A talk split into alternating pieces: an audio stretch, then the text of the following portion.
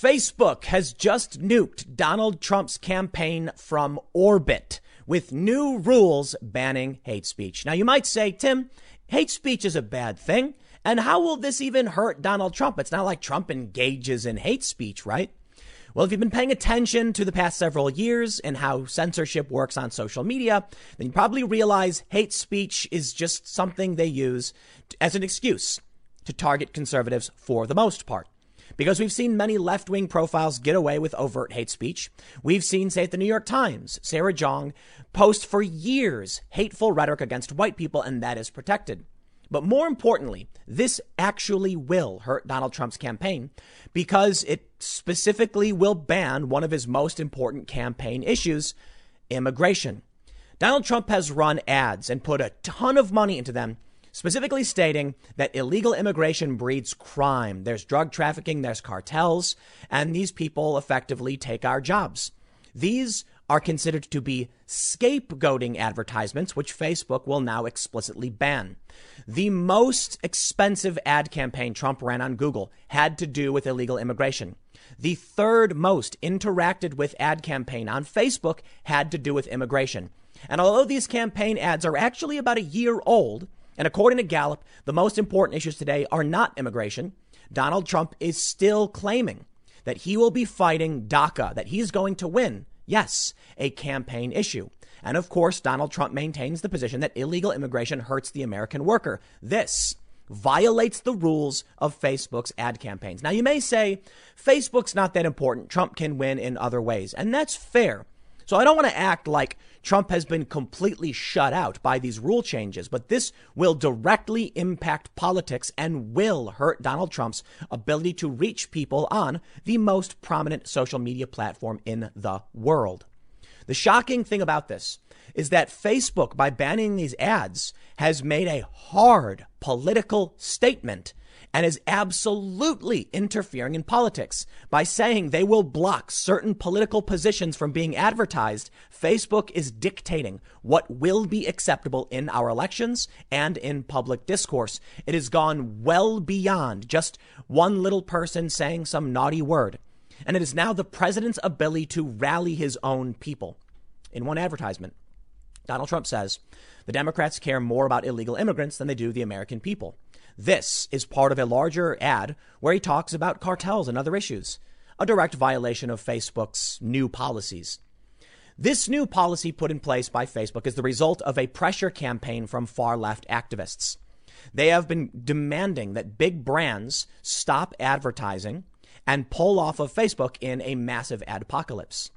It worked. Facebook initially resisted, but their stock started to take a big hit Coca Cola, Unilever, and many other brands announced they were pulling off, not necessarily because of the boycott, but because of the polarization. Mark Zuckerberg bent over and collapsed to his knees and says, Please don't leave. I need that money. And now Donald Trump's, one of his principal campaign issues, is out the window. Well, let's read the story and break down exactly what's going on and how I think this will impact Trump. But let me just tell, tell, tell you all. Those of you who happen to find yourself as supporters of Joe Biden, if there are many of you who watch my channel, it's good news for you. Joe Biden's position on decriminalizing, you know, illegal illegal immigration and putting a moratorium on deportations is supported by this massive multinational corporation. And Donald Trump's position is weakened. That means if you're a Trump supporter and you think you've got this one in the bag, let me just remind you, as I say all over and over and over again, your overconfidence, arrogance will be your downfall. They are pulling out every single stop one of the other things they're doing is they're trying to make Washington, D.C. a state, which presents a whole list of problems, but would give the Democrats more senators and arguably more, uh, more congressional power. That's because they need to change whatever they can to win.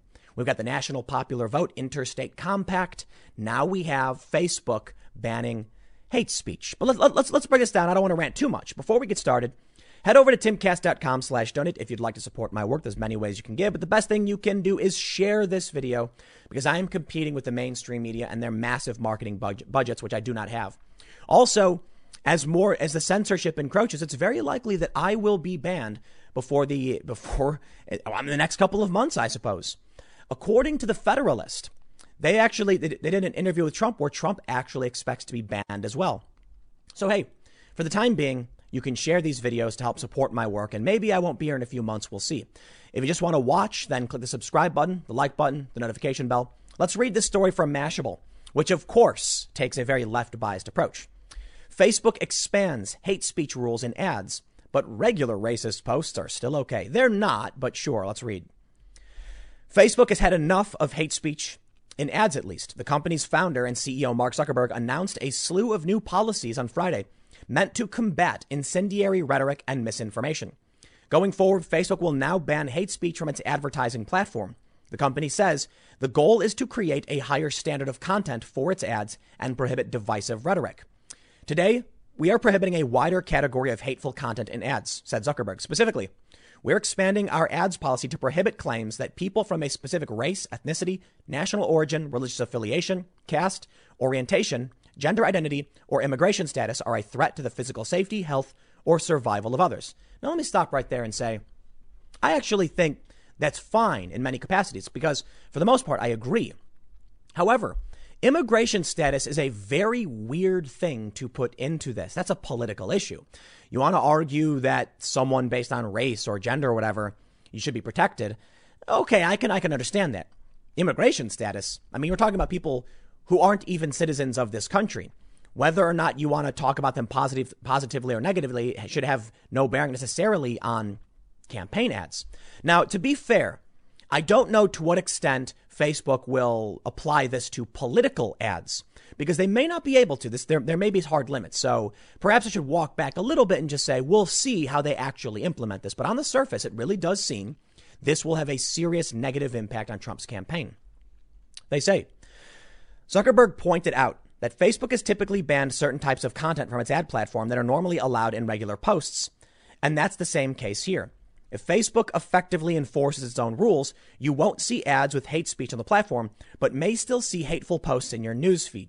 For regular posts, Facebook only bans direct attacks, defined as violent or dehumanizing speech, statements of inferiority, or calls for exclusion or segregation.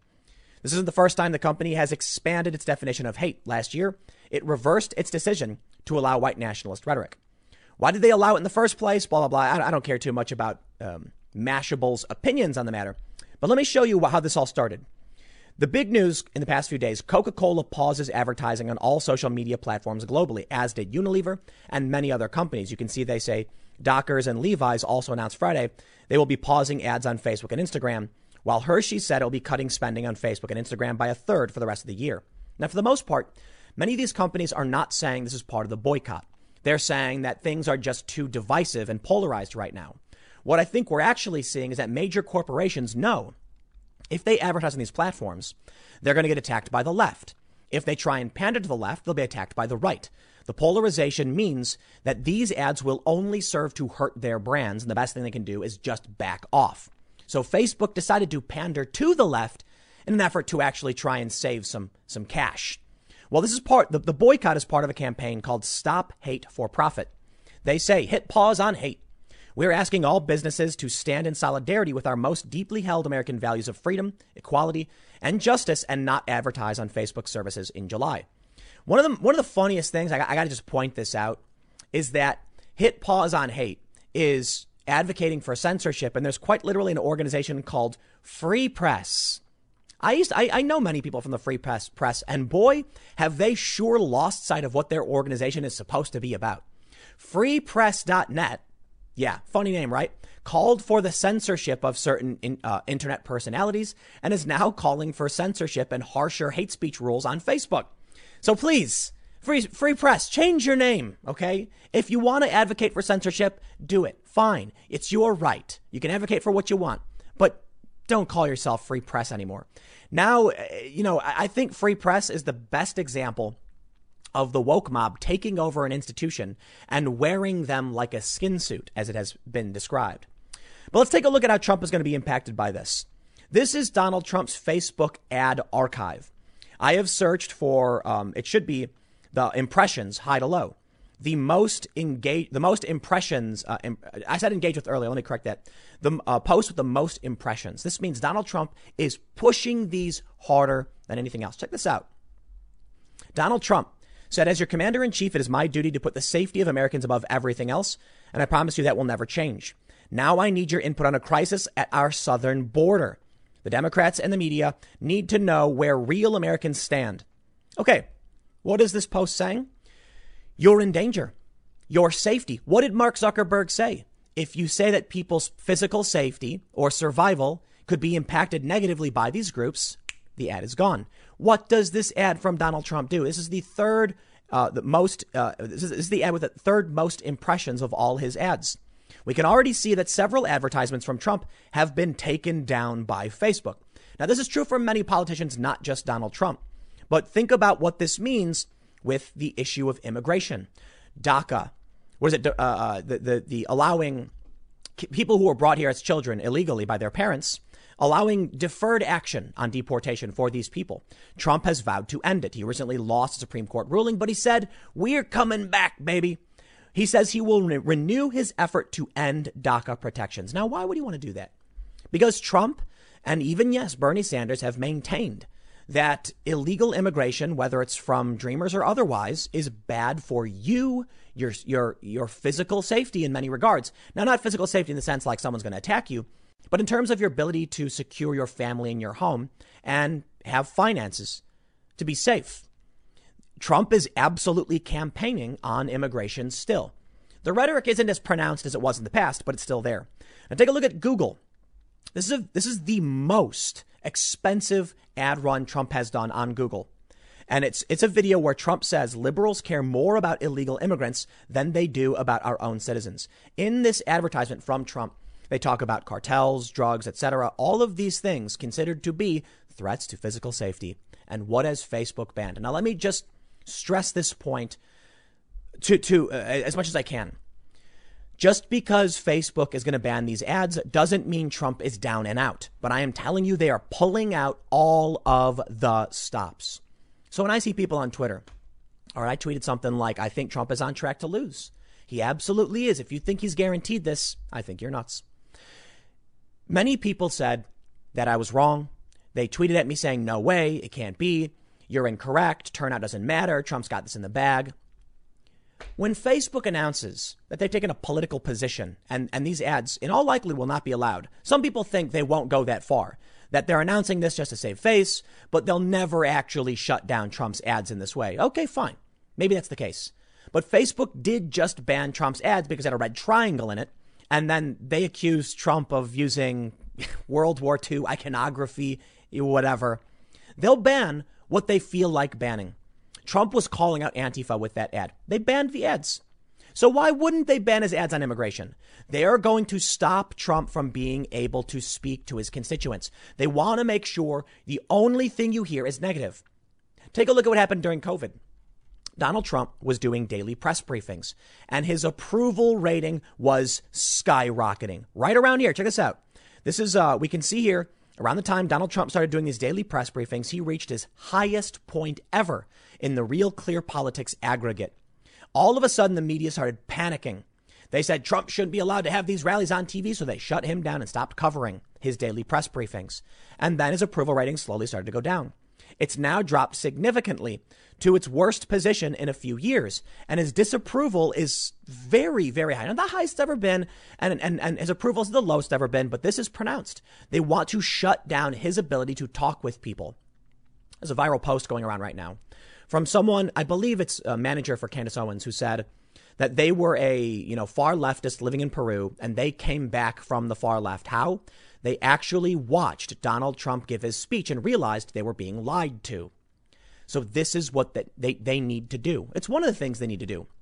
This is a very serious effort to shut down Trump's ability to communicate with you. Because I'll be honest with you, you don't have to like the man. And I am, I've been very critical of him in the past.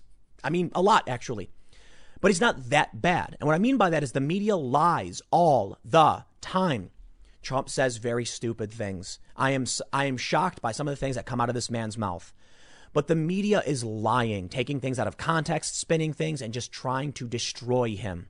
That's why I believe Facebook will shut down his advertisements. And you know what?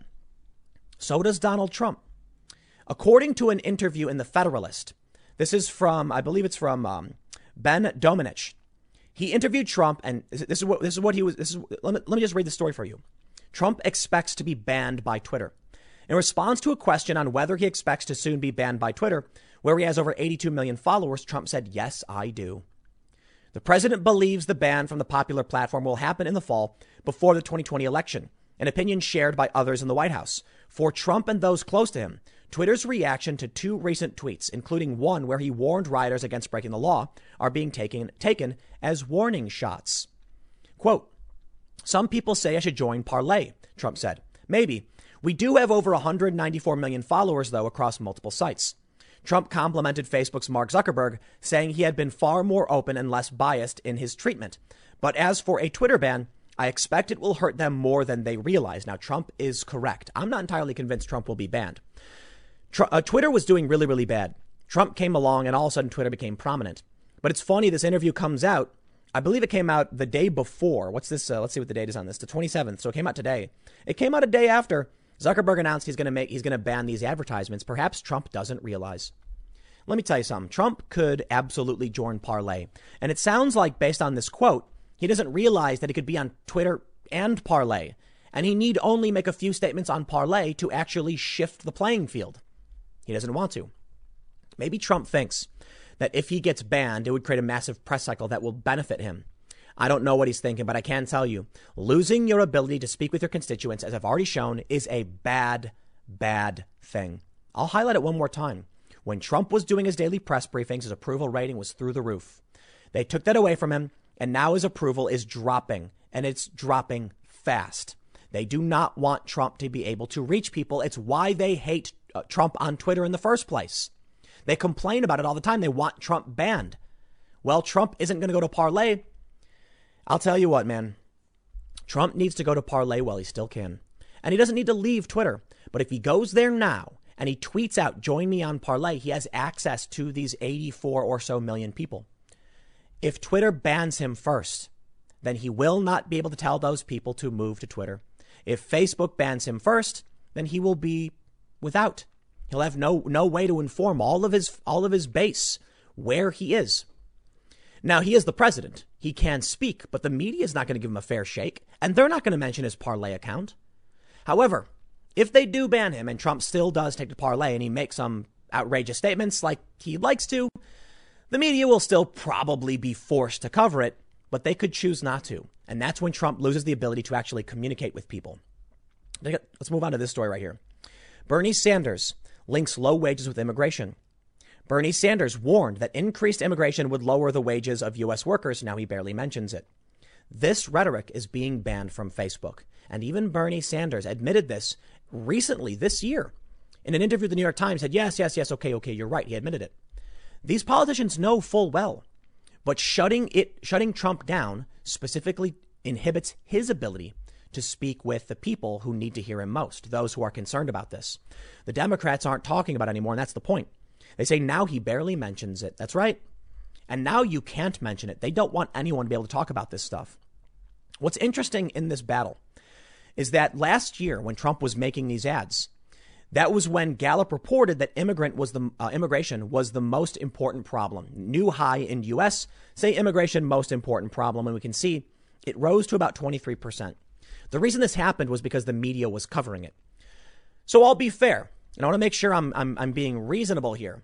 It could be that it won't really matter to Trump in the long run because immigration isn't the biggest issue. Sure, there are some hardline immigration people, but Trump is trying to build that wall. Maybe he doesn't care anymore. Maybe the American people have moved on to other issues. And it seems like, yeah, they may have. According to Gallup from just last week, race relations as the most, as the nation's most important problem. Gallup's long-standing most important problem question provides important context for measuring the impact of the May 25th uh, death of George Floyd in Minneapolis. The question asks Americans to name at the top of their head the most important problem facing the nation. Gallup has been asking this question since 1939, every month since 2001, and throughout the decades prior to that on a less regular basis. One year ago, the issue was immigration. Today, it would seem that the issue is race relations. So maybe, maybe this won't really hurt Trump. But I'm curious as to why this has become the most important problem. Now, there are some people who might, no, they might give you uh, their take on it.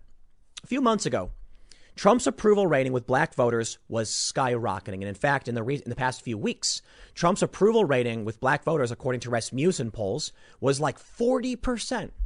Now, I don't know if I believe that. Maybe a- among young black men, particularly because of people like Candace Owens and Kanye West.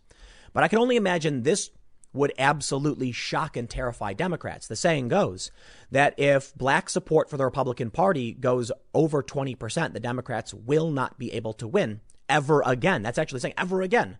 Now, what does that mean? Can't, can't, can't the support revert? I'd imagine so. So let's not be, let's not exaggerate too much. In this story, and I've highlighted this several times, approval among black voters for Trump may be higher than you think. And this is according to blackenterprise.com. They say, according to a recent uh, NBC Wall Street Journal poll, Trump has a 14% approval among black voters, with every 8 out of 10 African Americans stating they, they are uncomfortable with the possibility of him getting reelected. Another poll conducted by BlackPAC showed that most African Americans are not only dissatisfied with the current administration, but the overall state of the country right now. The survey shows that 76% of black voters are completely dissatisfied with the overall direction of the country. They say despite the low numbers, there's only one half of the story. With black voters as a uh, with black voters as a majority may seemingly move in one direction, there is still a stark divide between genders. In the same Wall Street Journal poll, the results show that 24% of black men approved of Trump in comparison with 6% of black women who approved of the current president. The, uh, uh, who, who approved of the current president. The current president is Trump. These polling results are still low compared to other ethnic groups. 32% of Latino men. Yeah, yeah, you get the point. The point is that Trump's approval rating may be a lot higher among minorities, and now race relations becomes the most important issue. If Trump can actually tackle this issue, then he may still win.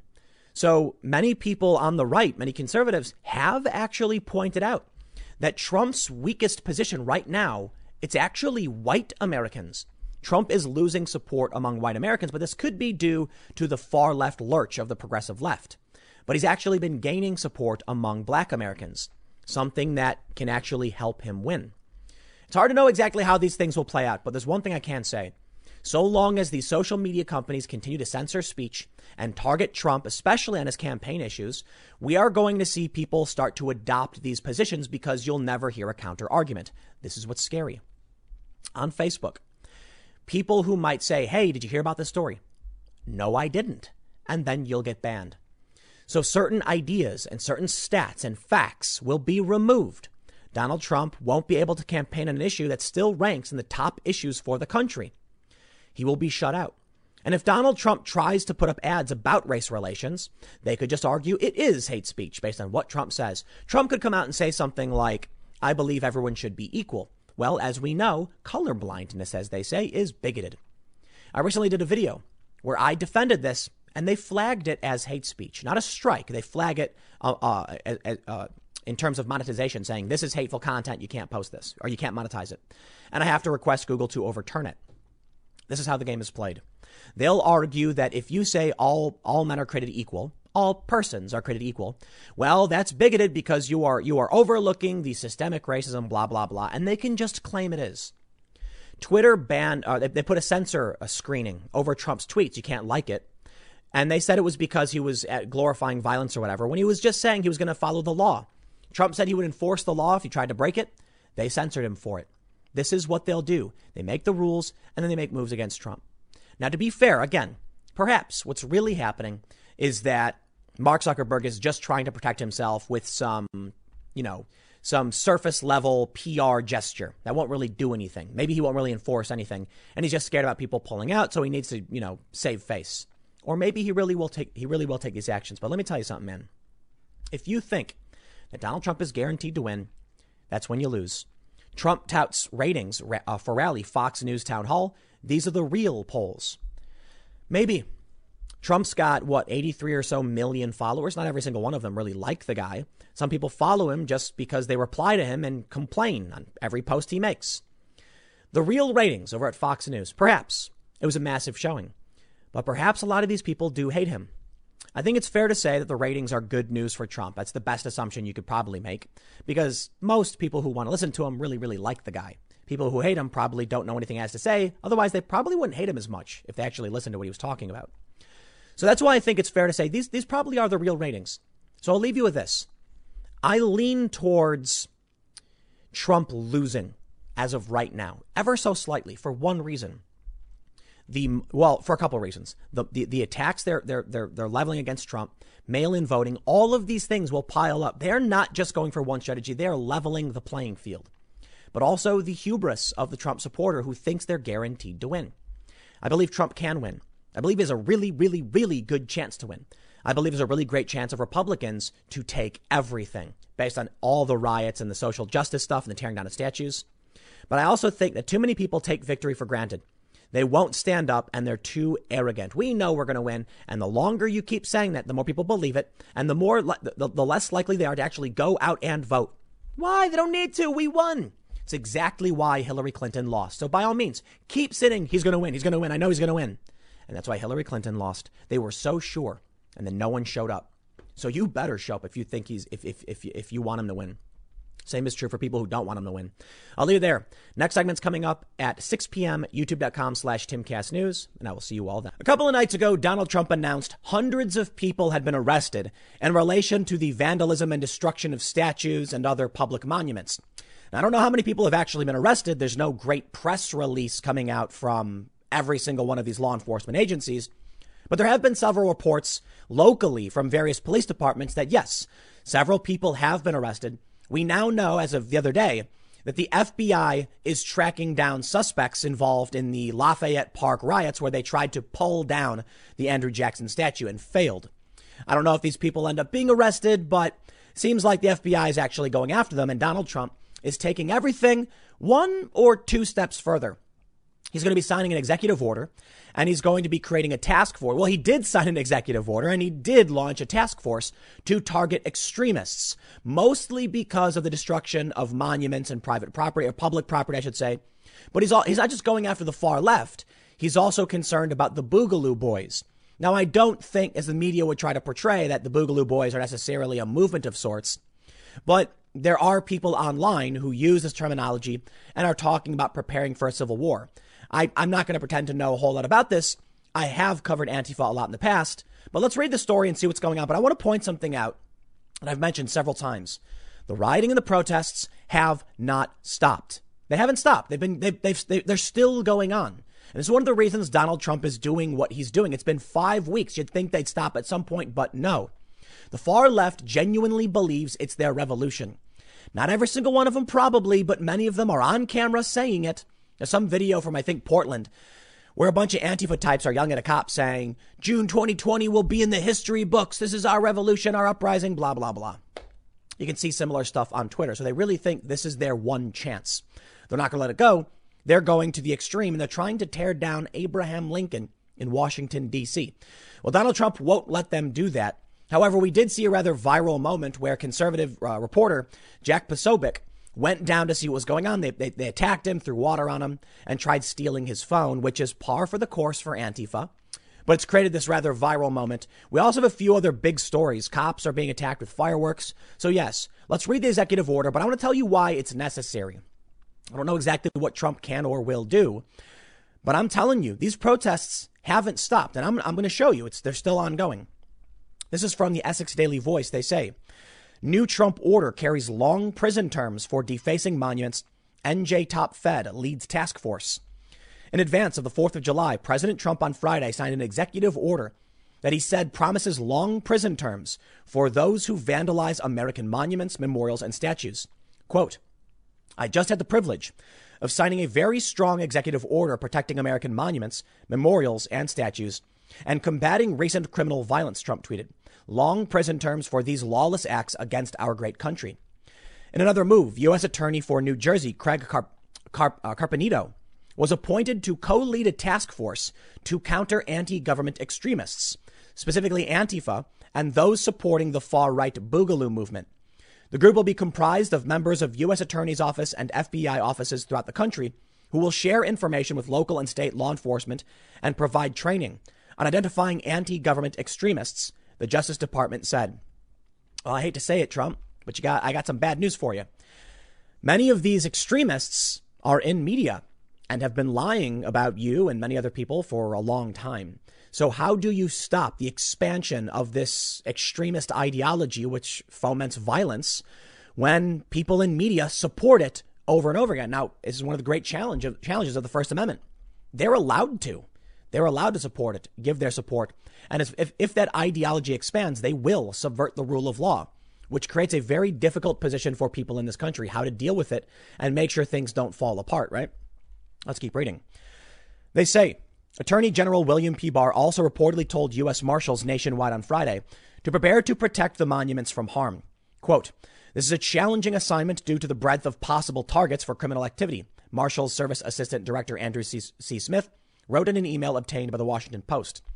A joint operation center will be up and running in Springfield, Virginia, with, it, uh, with days, said Smith, who asked for volunteers from the service's district and divisions. Marshals ordinarily capture fugitive, uh, fugitives, protect witnesses, transfer prisoners, and provide courthouse security. Trump earlier this week wrote that he'd authorized the Justice Department, which oversees the Marshal Service, to arrest anyone who vandalizes or destroys any monument, statue, or other such federal property in the U.S. with up to 10 years in prison per the Veterans Memorial Preservation Act or such other laws that may be pertinent. The president followed that with Friday's announcement of the executive order which prohibits the desecration of public monuments, vandalizing government property, and other acts of violence. These include Confederate statues, his administration said. The order also not only withholds federal support tied to public spaces from, the, from those state and local governments that don't enforce their own measures to protect public monuments, it withdraws grants from those who don't take the necessary uh, measures to stop it. Federal assistance is available to help pay for that protection under the order. Well, I tell you what, man. Sounds like Donald Trump's covered all his bases in this executive order. Now, this is a photo of Jack Posobiec standing in uh, up to some Antifa lunatics who are coming out thinking that they're the resistance or whatever. And I got it. this is uh, this photo. I don't want to say historic or anything like that, but I'm kind of insinuating it. But look at this photo it really does capture the moment very, very well. It's two people facing down, and this is a, a lot of what we're seeing. But I'll tell you what, Jack Posobiec was the only one who went down, and he went down in the capacity as a reporter, as a pundit or whatever. You know, he's he's he's not going there to link arms and defend the statue necessarily. Although I'm pretty sure Jack was trying to defend the statue of Abraham Lincoln. This wasn't like an organized protest or riot like the left would engage in. So this this shows I mean, look at this with the with the statue right in the background. It's it's very very different how the left and the right are approaching this. I'm fighting a sneeze, mind you. But here's the official uh, statement from the the WhiteHouse.gov, which I want to read to you. Executive order on protecting American monuments, memorials, and statues and combating recent criminal violence. Now, this is important because it lays out their goal and the purpose for it. The White House says the first duty of government is to ensure domestic tranquility and defend life, property, and the right of its citizens. Over the last five weeks, there has been a sustained assault on the life and property of civilians, law enforcement officers, government property, and revered American monuments, such as the Lincoln Memorial. Many of the rioters, arsonists, and left wing extremists who have carried out and supported these acts have explicitly identified themselves with ideologies such as Marxism that call for the destruction of the United States government. Well, I, I, if that's the case, man, I got bad news for you, Trump. There's a video of a high, higher profile, I don't want to say high profile, but a Black Lives Matter activist saying that they're Marxist. I could be wrong, so fact check me on that one. I, I saw an article about it and some video about it. But many of these people on the left are overtly Marxist. But more importantly, whether or not it's Black Lives Matter or otherwise, there are many people in media who are overt Marxists who produce fake news and lie. I mean, actually, a BuzzFeed News reporter just got fired. I believe I believe got fired for plagiarism this is not the first. So there was another BuzzFeed reporter who quit and went to the Financial Times in the UK and got fired for spying on other news agencies. And now we're seeing another BuzzFeed reporter, BuzzFeed News, fired for plagiarism. This is important because both of these guys wrote fake stories smearing the right. Activists are in media lying and nothing is being done. They're slowly taking over, particularly at the New York Times. Now, there was a revolt recently at the New York Times and they ousted some editor. They're taking over. And a lot of people might say, good riddance, who cares? The New York Times is biased. Oh boy. If you thought the New York Times was biased a year ago, two years ago, three years ago, four years ago. Wait until the, the extremists have control of the editorial section. You might be saying they do. Oh, I assure you. While some people may be biased, the extremists have not yet taken the whole thing and you will, you will regret it. Everything that comes out of that paper will be a lie. And already a lot of it is, is getting bad. I actually canceled my subscription recently. And it's funny because it's not like the third time I think I've done it. But the New York Times has this like waxing and waning of, you know, they brought on Ben Smith, who's done a really good job, but now the woke extremists are pushing people out and they're gaining more ground. And if the gray lady falls to the extremists, listen, it's one thing to have a liberal biased paper. It's another thing to have a pro- to have the most prominent paper in the country, perhaps the world, taken over by propagandist insurgents who will like it's it's one thing to be biased. It's another thing to have these people willfully lying, which they've done. But imagine if every single thing that came out was a lie. And imagine if no one believed you. And then people would be like, you're wrong about Trump because I can prove it. Here's the New York Times, the paper of record, saying straight up, Trump did throw those puppies off a bridge. They wouldn't lie, would they? That's what's going to happen when they get completely overrun. And they've all, it's already started happening. It has. Front page stories that are completely fake, like the YouTube rabbit hole nonsense. Front page story. They put Philip DeFranco's face in the square talking about right wing extremists, and he got, he, he was angry about it. But that's what they're going to do. They're going to go after anyone who dare oppose them. Even, look, there's no neutrality to these people. This is what you got to understand about how the, pre- how the press is going to function once they take it. Philip DeFranco, you probably know him. He's got a million, millions of subscribers. He does his general news, pop culture show um, Monday through Friday. I, I, I, don't really, you know, I, I don't know if his, what, what his schedule is, but he's neutral, right? He's neutral, slightly left. He was, you know, he got the Covington thing wrong, but I'm not. A lot of people did so. But to them, neutrality is is complicit. It, it makes you complicit, right? Silence is consent. The way they see it is you are either with them or you are against them. This is why you will see the fake news put his face on the front page. And there was a really funny thing that happened on the website. As you scrolled, it, it said, you know, YouTubers uh, like will eventually get pushed down a rabbit hole, and eventually all that's left are extremists. And because it was randomized, what the way it worked was, it was all, you had all these different YouTubers, and as you scrolled down, several disappeared until finally it said all that's left is extremists. And some people got Philip DeFranco as the final, you know, person. The New York Times then changed it because they were like, "Uh oh, we're you know calling basically calling people extremists." But I, I you know what, man, I, I, I'll tell you what. I've warned these people; they don't get it. They think that they can just, you know, if I mind my, if I mind my own business, I'll be okay. No, there's there's no minding your own business, man. Listen to me. There's a story going around right now from I believe it's the Washington Post where they wrote about a private Halloween party two years ago where a woman wore blackface because she was trying to make fun of Megyn Kelly. No one knows who this woman is. No one cares about these journalists' private parties or what they do in their off time. But for some reason, they wrote this, th- I believe it was like 3,000 words, this really massive story about how this incident resurfaced. And everybody was confused. Why would the Washington Post write about a random woman who has nothing to do with anything? No, for real, it's like a random woman. And it was like she showed up thinking it was funny to make fun of Megyn Kelly, and everyone said, "Yeah, but you're still wearing blackface." And so she went home crying and took it off. That was the end of the story. Why did they name her and ruin her life? Let me tell you a story, friends.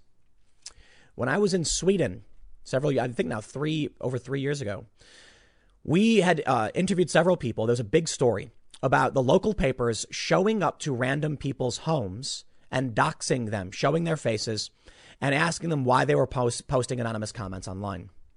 Apparently, they had surreptitiously gained access to com- an anonymous commenting platform used by a bunch of companies. I believe it was Disqus.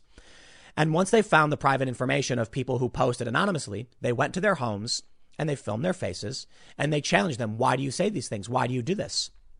What's the purpose of doxing private individuals? CNN's done the same thing shock people into compliance. There's no other reason because you will not make money off this. Now we can talk about why the Washington Post wrote this story about a random woman. And I'll tell you what, simple solution first and foremost. Because I'm, I'm, not, I'm not big on conspiracies, you know. The simple solution is they are desperate for traffic and they were like, what about that story? You know, we could write about that, right? And then get some kind of like angle out of it. Shock content and social justice outrage gets clicks. And so this was them scraping the bottom of the barrel so hard they pulled up some wood chips. They, they got literally nothing. But hey, let's write about some private women in her life. Now, some may look at this like the media is trying to beat you into submission by telling you you're not safe. I don't, I don't, I, I won't go that far into, the, into any conspiracies, right? I think it's just this simple. Whatever the reason is, it's what's happening.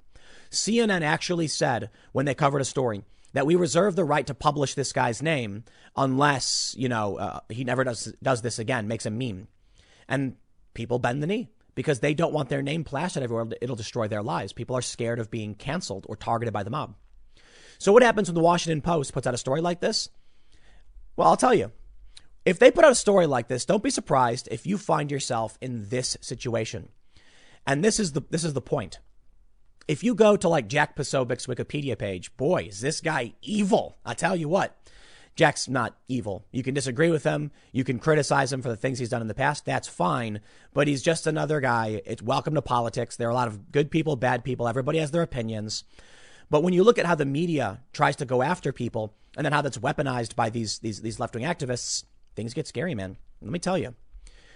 Once they start taking over the media, these people in the black masks or whatever are emboldened and protected. That's, we saw it in the past. The Andy Ngo incident where he was beaten by Antifa was a shock to the system that was really, really bad for them. And boy, did they panic. They were like, no, no, he's a grifter. He's far right. Mm, I don't know, man. You got a, you know, a, a gay ch- child of immigrants beaten and bloodied with his, you know, uh, sitting, sitting down with his, like his ear was bleeding. It's going to be really hard to make him out to be the villain in that because he's just walking around minding his own business, right? That's what they're scared of. However, if the media is under their control, which it's ever increasingly becoming, expect to see photos like this, but they will reframe it. They will say, you know, white supremacist threatens racial justice activist. Framing is everything. And that's what you'll get. Regular people won't speak up because they know what happens if they do. Their private information will be published. A story will come out talking about their Halloween party. And they'll say, why? Why did you, why did you ruin my life? And they'll say, oops, who cares? So it's, it's, it's more an issue of this, this mob is out of control, completely out of control. They are romping around, as Matt Taibbi calls them, Twitter Robespierres, going discipline to discipline, destroying people's lives. But it's worse than that. Many of these people work in, in major media companies. So I, I assure you, once the media has completely fallen to these people, you will regret it. But anyway, back to the executive order to make this point. They say, Anarchists and left wing extremists have sought to advance a fringe ideology that paints the USA as fundamentally unjust and have sought to impose that ideology on Americans through violence and mob intimidation. They have led riots in the streets, burned police vehicles, killed and assaulted government officers, as well as business owners defending their property, and even seized an area within one city where law and order gave way to anarchy. During the unrest, innocent citizens have also been harmed and killed. It's true. Uh, David Dorn, I believe his name was, uh, got an alert that his buddy's pawn shop was being robbed, and he went to go check it out. And they killed the guy for some TVs, man. This is this is completely correct. These things are happening. So I have to wonder. You know, Trump is. Uh, here's what he says: These criminal acts are frequently planned and supported by agitators who have traveled across state lines to promote their own violent agenda. These radicals shamelessly attack the legitimacy of our institutions and the very rule of law itself. Now, this is important because he, he then goes on to mention all of the statues that have been targeted, including Ulysses S. Grant, for instance. So it, it is clearly not about uh, con- the Confederacy. The traveling across state lines thing is very important because I believe it actually gives federal it gives the federal government jurisdiction over these these criminal acts. Antifa does travel across state lines to push their ideology to train and to engage in protests against you know, monuments or governments or places they're not even from. And I'm not talking about the US because you have a First Amendment right across this country. I'm talking about a group of people who I've personally met and interviewed that me and other journalists refer to as the tourists because they would literally go to like Turkey and China and other countries and engage in protests to support this far left ideology. And this is what I mean when I say that Antifa though it is not a like parent organization like there's no Antifa Inc. There are individual cells which are active and organized, have property, have financing, and spread this ideology, typically some kind of communism. Uh, authoritarian leftism, whatever it is. It's an amalgamation of weird ideas. But they will travel to Germany. They will travel to Turkey, to China, to various countries, engaging with training and supporting these people. This is international. And many people tried saying, you know, when Trump announced that Antifa should be labeled as terrorists or whatever, they say you can't do that. Antifa is a domestic organization, blah, blah, blah. It's not really an organization, blah, blah, blah. Antifa is a flag. It has historical roots. It has a prevailing ideology, and there are people with, within Antifa cells that fly the flag and travel the world. Okay, this is not secret information. I am not privy to anything special. This stuff all was happening during Occupy Wall Street. You can watch the videos if you want. If you're more interested, you just Google search it. But that's that's that's what's been happening. Now we didn't we didn't call them Antifa or anarchists back in the day. Back in the day, it was just anti-capitalists or the far left. Antifa is more you know came about in the past several years as they actually started branding themselves. But typically we refer to it as the Black Bloc uh, protesters or something. We, I think we said anarchists a bit. That's that's that's not, that's not accurate.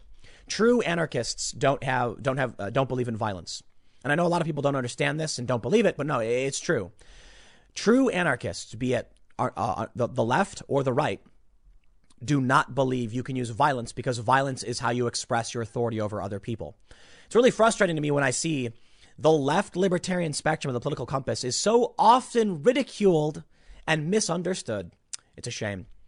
There's there's a, a meme going around, around right now about like woke social justice stuff. That is not left libertarian. That is authoritarian left. The adherence to a fringe ideology the imposition of ideology or uh, progressive structures is authoritarian.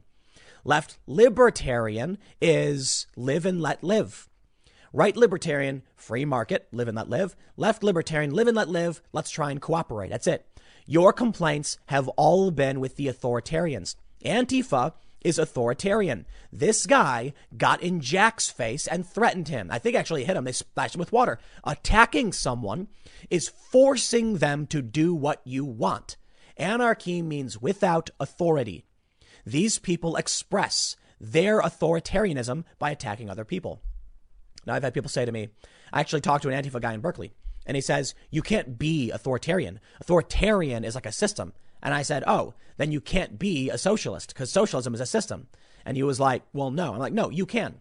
If you believe that you have a right to bring weapons and threaten and instill fear in people so they get on their knees begging you for forgiveness, you are an authoritarian. You believe in authoritarian systems. You believe in oppressing other people to get what you want. Libertarian means you walk up to them, shake their hand, and ask them questions and talk to them and try and find a way to live together.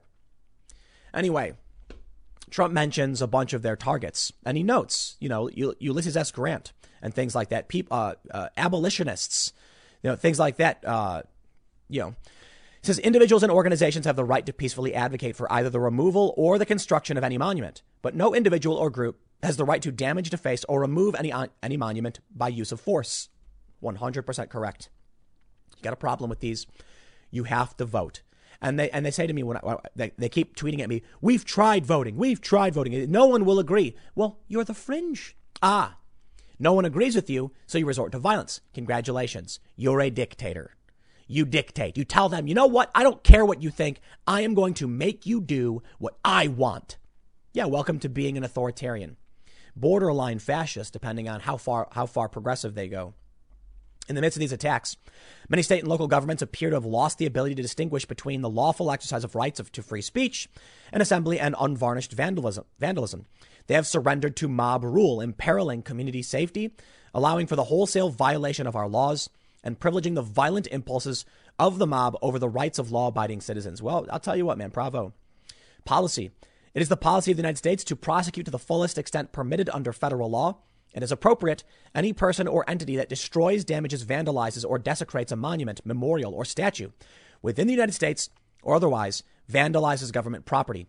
The desire of the Congress to protect federal property is clearly reflected in Section 1361 of Title 18 USC, which authorizes penalty up to 10 years imprisonment for the willful injury of federal property. More recently, under the Veterans Memorial Preservation and Recognition Act of 2003, Section 1369, Title 18 USC, Congress, uh, the Congress punished with the same penalties the destruction of federal and in some cases state maintained monuments that honor military veterans. Other criminal statutes, such as the Travel Act, Section 1952, Title 18, USC, permit prosecutions of arson damaging monuments, memorials, and statues on state grounds in some cases. Civil statutes like the public system, okay, we, we, we get it. They go on to say they will prosecute to the full extent permitted under federal law as appropriate any person or entity that participates in efforts to incite violence or other illegal activity in connection with the riots and acts of vandalism described in Section 1 of this order. I'll tell you what, all these people on Twitter, I want to see a perp walk, man. Listen, people try to claim over and over again that I'm right wing or conservative, and my policy positions are very left, but left libertarian. So I personally take offense when the authoritarian left tries to call me right wing because I believe in freedom and liberty. I believe the Confederate statues should come down 100%. And as a left libertarian person, I believe I should I should have a conversation with my community to state my case as to why we should play, make we should set up a museum. We should put many of these statues there. We should explain the, why the statues were made, what they represent. We should put a memorial or plaque in the place of that statue saying on this date this was removed. You know my position. I do not believe these Confederate statues should remain up, and I believe there are actually many other statues, uh, you know, that that could be taken down if we have a real conversation about it, not an authoritarian mob trying to destroy everything. That's not conservative. But they try to do this because they need to make sure that they control what the left is, that the, the normies are beaten into submission. And they're gonna and, and they're winning, man, whether you want to believe it or not. They're winning. That we'll, we'll, we'll see now the tides may be turning because Trump is coming out full force with his with his executive order. We'll uh we'll, we'll see, you know, if this actually works out. As, as I mentioned earlier, they said that they're going to actually give grants if you if you if you enforce the law, and you will no longer be eligible for grants if you don't enforce the law. So we're going to see a lot of states stepping up because they want that sweet green from the federal government. But who knows? Many of these governors hate Trump. Maybe they'll just say, "No, I don't care. I have no idea." But I can tell you this: Trump is stepping up, and this may be the action needed. But I can I, I can just say I'm glad something is being done. We need to stop the violence. We'll see how things play out. Next segment's coming up at 1 p.m. on this channel, and I will see you all then. Right now, leftists are sharing a viral video showing the police tear gassing people at a protest and pepper spraying them, just chasing them out, pushing them, things like that. And they're saying that, you know, the cops in Virginia are going nuts. Conservatives are also sharing this video saying, good for the cops, you know, clearing these people out. But this video is propaganda for the left. What they do is they incite an extreme reaction from police. And then as soon as it happens, they film it and then release it saying, we're peacefully protesting. It's, it's this clever tactic. We also see it with these Karening videos. There was one recently where a man followed some woman to her home and she was shaking and screaming as he filmed her. And when people are like, what are you doing? He just randomly adds in, you called me a slur. Is what people do. You'll see a video where it's like two people are arguing, and then all of a sudden the person filming will say, Why did you call me this? And the guy, the other person will be like, What? I didn't. Yeah, you did. And then people just take sides. This is a tactic the left uses. For the most part, it seems rather exclusive to the left. Now, the reason I bring this up, according to the Daily Mail, six protesters are arrested after shooting paintballs and hard objects at police in Richmond's Robert E. Lee, uh, at Richmond's, Richmond's Robert E. Lee statue while Seattle demonstrators target another precinct. So over in Seattle, looks like they want to start Chaz 2.0. Seems like that committee that published a statement saying, go vote for Joe Biden, we're disbanding, wasn't really the Chazians or the Chazistanis or whatever. But over in Richmond, they are shooting at police with paintballs. Now, these are uh, paintballs don't, I mean, they could theoretically kill someone. They're paintballs. You, you get what a paintball is, but this is a, an offensive measure taken against police naturally the police are going to respond uh, very, you know, uh, I don't know, heavily to say the least. The far left then films this and makes it seem like the brutal response was targeting just peaceful protesters. Now, of course, there are videos of peaceful protesters being arrested, but you got to watch out for this stuff. Let's read the story. But I also want to point out in this segment something absolutely hilarious, which all of you probably could have expected. Check this out. Minneapolis council members get private security after threats. That's how it will work. How many times do I, you know, do, do, do people have to warn? Does history have to warn these people? Well, there's a reason. They're tearing down statues. They're now calling, I guess, to like take down museums. Not even kidding. Because they need to make sure you don't understand history. You see, all of these lefties think that once the revolution happens, they will be the glorious leaders of the political party and they will be protected. No, that's not how it works. The city council members in Minneapolis who voted to abolish your police now get their own private security. That's right. The masses will be left to fend for themselves, fighting in the streets, and they'll be safe. That's how it always plays out. Ah, but you went around destroying history and you forgot. Here's a story from the Daily Mail. They say violent protests and civil unrest continue to sweep the U.S., with police clashing with demonstrators in Virginia as riots broke out once again in Portland and Seattle. Six people were arrested in Richmond on Friday night after protesters faced off with cops, pelting them with paintballs and other hard, hard objects. Chaos broke out near the Robert E. Lee statue, where a crowd of 75 to 100 people had gathered and remained by 10 p.m., despite grounds closing at sunset. I, I absolutely must point this out too. I love it. Protesters. Okay, I, I, I got to stop you there. Listen, man, I understand that, you know, there's no arbiter of definitions. You know, at what point do we determine whether these groups are insurgents, terrorists, revolutionaries? You know, I think a lot of journalists are reticent to use this term. But come on. When you show up with paintballs and start shooting at police, you're not a protester, okay? That's not what protesting is right? You're showing up to tear down a statue. There's what what what what do you what do you, what, do you, what is this? You're you're attacking police. You show up with weapons. You attack police. That's not protesting. That's something else. You call it what you want. Rioting? I don't know. Let's uh let's let's read the news. They go on to say Richmond police declared an unlawful assembly minutes later after protesters began to fire paintballs at officers, leaving four cops and one trooper injured. One officer required hospital treatment after he was struck in the back of the helmet with a hard object. They're beating cops too. Here we can see a bunch of photos. Yeah, they've been trying to take the statue down for a minute. Look at all the vandalism. Here's a photo. It says uh, just, show, just photos show a bunch of cops standing around. At least 50 demonstrators are facing a police line inside the barricades around the statue. Bunch of photos here of police. They say the RPD said they did not use tear gas on demonstrators, but one officer discharged pepper spray at one point due to ongoing assaults from the crowds. I'm sorry, man, there's photos of tear gas. Okay, okay. You see, the problem with the phrase tear gas and the thing that cops often do is that tear gas isn't necessarily uh, defined. Like the specific definition of tear gas is like chemical irritant. Some people on the left will call pepper spray tear gas. Why? They want things to sound more extreme than they are. Police, on the other hand, do the inverse. They'll use something called CS smoke, which is a chemical irritant, but it's not a, high grade chemical propellant or something. And they'll argue, no, no, we didn't use tear gas, just smoke. Now, look, just call it a chemical irritant, whatever. I don't care. But that's something you should, you should, you should understand about how these protests work. Riots, I should say. Five adults and one minor were arrested in the confrontation. Their charges range from unlawful assembly, obstruction of justice, trespassing, and assaulting a law enforcement officer. Shortly after the area was cleared out at 11:30, protesters allegedly began shooting fireworks at police. The department released body camera footage that showed the explosives being launched. Listen, they can't come out and use lethal force, but they are escalating their tactics. At what point do you say that armed revolutionaries, just because their weapons are crappy doesn't mean they're not armed, are attacking police officers? Now, Donald Trump, as you may have seen from the early morning segment, has created a task force and has signed an executive order. So maybe they'll come after these people and, and shut them down. For the time being, Seattle, Portland, uh, uh, Richmond, the protests are ongoing. The riots, I should say, are ongoing. This is, this is insurrection, I guess. Let's read more.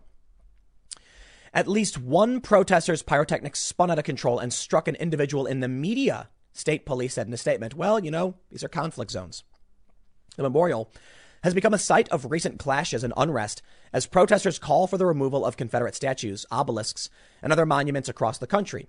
I'm, I'm sorry, you, you, Daily Mail, do your homework. They're tearing down abolitionists, okay? It's, it's not about that. The 12 ton, 21 foot statue of Lee is especially symbolic in Richmond, the former capital of the Confederacy. Friday's skirmish comes amid weeks of demonstrations across the U.S., triggered by the death of George Floyd in the West Coast. Protests have escalated into riots in Seattle and Portland, where police precincts have come under siege. Seattle officials have come under mounting pressure to regain control of the city, where protesters established a police free Capitol Hill autonomous zone. Yes. And now they're trying to do it again. On Friday, a group of rioters were seen hurling rocks at Seattle's West Precinct, smashing one of the windows. Officers dressed in riot gear quickly intervened and dispersed crowds. No officers were injured. Protesters carried uh, on into the night in Portland after the police North Precinct was set on fire earlier that morning. How about that? Okay, all right, let's try this again. Demonstrators, no. Protesters, stop. They're trying to burn down police departments. This is not a protest. This is literal insurrection. It's an insurgency, whatever you want to call it. And I'll tell you what, these people have ideological allies in the media. You were warned, man. I warned you guys. I warned Republicans, but they just didn't want to do anything. And now we're hearing what, uh, maybe you heard Facebook is going to ban any ad that targets a, a specific group, you know, and immigration status being one of them. You literally cannot make ads defending just Americans right now. That's it. Facebook deemed it so. You were warned. These people are out in the streets. They're trying to burn down police departments. They're tearing down statues of abolitionists. And who's stopping them? Well, Donald Trump has the task force and Donald Trump has the executive order. All right. According to Bill Barr, apparently there are 500 open investigations into these people. Get it done.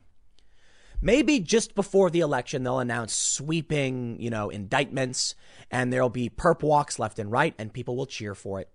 I don't know. All I can say right now is look, the executive order is a good first step.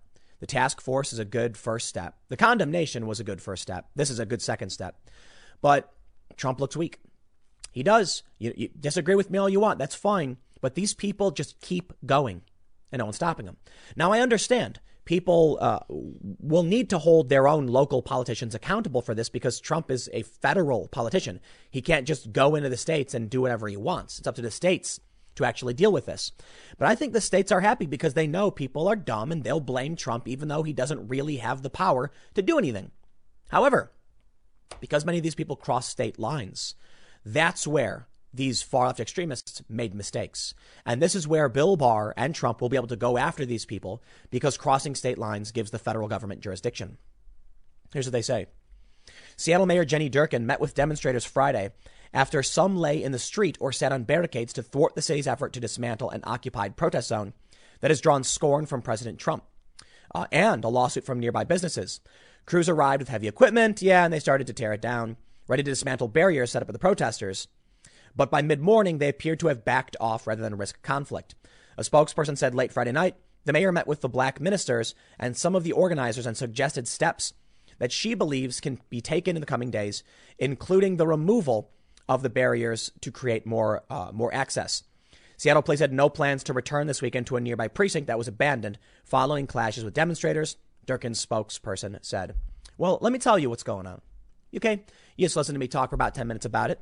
But I want to tell you uh, a little bit about, I want to recap that and then tell you about your future. What's happening? Our police are under attack. Police should be reformed, in my opinion, in some capacity, right? So it, it, it means, you know, some, some, uh, there's, there's something they're doing in Colorado I've mentioned. I love it. Police are responsible for up to, they're liable for up to $25,000 in damages if they violate your civil rights. I like it. It's not perfect, maybe. Maybe we'll need to think, think through the results. But I like the idea. You get pulled over illegally, you get you get stopped and frisked, whatever. They they shut your business down. That's on the officer. So how about these officers now take into consideration if they actually want to make a move that will violate your civil rights? Their defense may still come from the union, but some of that money's got to come out of their pocket. Maybe there will be insurance. I don't know. I'm not saying it's perfect. We do need to think about it. But I like the idea of individual responsibility. You want to violate my rights? This one's on you. But the police are under attack. They're literally trying to burn down police departments. They are firing paintballs at cops. And in Minneapolis, they recently voted 12 to 0 to abolish the police. What does that mean? Well, as many of us have stated, the future you can expect is that violent mobs show up to your house throwing bricks and you call 911 and they say, well, we're not equipped to respond to violent assault. We have social workers who can come and respond and maybe talk them down. Nothing. Nothing happens. But what do you think the politicians get? You think the people for who voted for this would ever vote for something if it would threaten them? No. Let me tell you a story. My dad told me this once. He's a, he was a firefighter for like 20 something years. And we were talking about how firefighters are brave, risking their lives entering burning buildings to save others. And my dad said, You think firefighters think the building will collapse before they go in? No, of course not. If a firefighter thinks the building's going to collapse, they're not going to go in. Don't make yourself the second victim. No, when firefighters go in, they think it's structurally sound and they can affect, they can get in and get out with the proper equipment. So they don't really expect there's a large risk of them losing their lives. What do you think about these politicians? When these politicians say, we're going to disband the police, do you think they would run into a building as it was collapsing? No. They know they will be fine, and it's you who will be without security because they get private security paid for by you. Congratulations. And now here's the best part. There's no civilian oversight for the private security. You have no recourse for private security. There's a private company. I love it. But my private platform, they're censoring people. Oh, you're going to love it. When a private security guard violates your rights and they say, who are you going to complain to? We're on the payroll of the counselors, baby. It's your money paying us and you can do nothing about it. Check this out. Here's this is always the excuse. Minneapolis council members get private security after threats. The city of Minneapolis is spending $4,500 a day for private security for three council members who have received threats following the, uh, the George Floyd incident. A city spokesperson said the private security details have cost the city $63,000 over the past three weeks. Three council members who have the security detail, um, uh, Andre Jenkins, uh, Phillipe Cunningham, and Alondra Cano Ward, uh, Alondra Cano, have been outspoken proponents of defunding the Minneapolis Police Department. Bravo, bravo. I love it, man. I love it. You know, it's funny. Some people were tweeting at me saying that I'm the useful idiot for Donald Trump, not because I defend the police or anything, but because this, they say, is a right wing psychological operation. The far left is coming to shut down your police. Ooh, the conspiracy, they say, that Donald Trump is secretly funding the far left and encouraging these things so that he looks like the law and order candidate. Oh, please, dude. There's no conspiracy. These people have been around for a long time. They've been trying to do this for a long time. It's happening. The, you know, the conspiracy theory people, you, you gotta love it. You gotta love it. That Trump is somehow orchestrating the far left is just insane. The reality is these people exist. They don't like police. They have some real grievances over police brutality, for sure. I think reform is a good thing. But they take it to an extreme position and then use your money to pay their security. No, I'm sorry. The reality is the far left is going crazy, and Trump has done very little other than lip service to deal with it. What has he done about social media? Monitor, uh, he's put up a blog, a blog post where you can submit when you've been censored. Congratulations. Now they're coming for all of you. And the Republicans had four years to do something about it, longer technically. And what did they do? Nothing. I mean, some hearings. Ted Cruz, Ted Cruz yelled at some uh, big tech people. Nothing. Now they're saying we're going to get rid of your police, and there will be no one left to protect you. And private security is not beholden to the public. Public doesn't pay their bills. Well, technically they do, but the authorization comes from the city council members. So now you are going to see morality policing and you and, and to an extreme degree. Think about it. Security guards will absolutely break the law if the money is good enough. Watch, you can look up these videos of these major uh, international security firms. They don't care about local laws. 100% they don't. When they're hired and they get paid six figures and they're told, uh, do whatever you have to in this way, we, we got your back, then, then they don't get in trouble. I have seen security guards actually push back police and the cops can't do anything about it because these guys are high paid, multi, you know, massive international corporations that know they control this. They have the money to get this person out and that person knows they'll be taken care of by their private security. So here's what happens. No more cops, huh? Well, the Minneapolis, Minneapolis police will have their private security guards. You'll be protesting. This, the, the, the, the Minneapolis, you know, council member will walk out and say, clear them out and the security guards will clear you out. And then who are you going to complain to? Whose badge number? Whose name? Private company doesn't care. Congratulations. This is what the left is putting forward. They have routinely defended the massive multinational corporations that are shutting down our rights. This is not surprising to me in the least bit. They say uh, Council member Phillipe Cunningham declined to discuss the security measures. I don't feel comfortable publicly disclosing the death threats against me or the level of security I currently have protecting me from those threats. And there it is. There's their justification for why they get to have armed guards and you don't. Well, I'm getting death threats, so I can't discuss it with you. That's it. Play the victim every single time. Well, you have to understand. I mean, these words hurt people. speech is violence. Well, and our violence is speech, right? That's what they say. Silence is consent. But also, it's, it's if you don't speak up, then you're you're uh, contributing. But if you do speak up, it's violence. You see how the game is played? The power will be theirs, not yours. Unfortunately, most of you watching already know this. While they go out and fire paintballs and throw things and beat cops, then film propaganda videos to make themselves look like the victims, they start winning over public opinion. Then the council comes in, acting like they've just been convinced. No, they wanted to do this the whole time. We're disbanding the police, and they're going to create a morality police department. And, the, and, and these new cops are going to be diversity and inclusion, social justice, anti racism, all of these buzzwords that have been twisted and distorted by lunatics to force a dogma. And that's what you'll get. You will be, you will call the cops and no one will show up. Actually, it's literally what happens. We can't do anything. 911 says to caller trapped in Virginia protests with baby in car. Maybe you saw the story. A woman in her car calling 911. They're on my car. Help. Well, there's nothing we can do about it. Sorry. Because you don't deserve police. We don't protect you. We protect the corporation. And I mean that figuratively. The party. You know, I think the big difference between dystopian right and dystopian left is is the corporation the monopolistic power that, you know, oppresses you or is it the party that oppresses you? You can you can figure out left or right in that context. It's the it's the horseshoe theory, it's the teardrop theory that at the furthest ends of the left and the right, authoritarianism, you get the same thing. Call it whatever you want. The corporation is the same thing. Okay. This idea of one big, massive corporation controlling everything and you having no rights may as well just be the party. There's no difference. There's none. It's an unelected group of people who run everything and they get all the, all the goodies and you get nothing. There you go. So then when you call 911 because you're in trouble and you're scared, they're going to tell you, do you want us to send a social worker out? But they're smashing my windows. Maybe the social worker could talk to them. What happens when they show up to the city council member's house? A bunch of armed guards walk out with rifles and they say, back up. And when they don't, bang, bang, bang. And you know why the council members won't care? Why no one can do anything about it? Because private security will just rotate that guy out and say, too bad. We're not accountable to the public. There's no oversight board, but we get our security. You don't get yours. So right now, they're demoralizing the police. We're seeing them straight up fire paintballs, beat cops, demonize them, and it's working.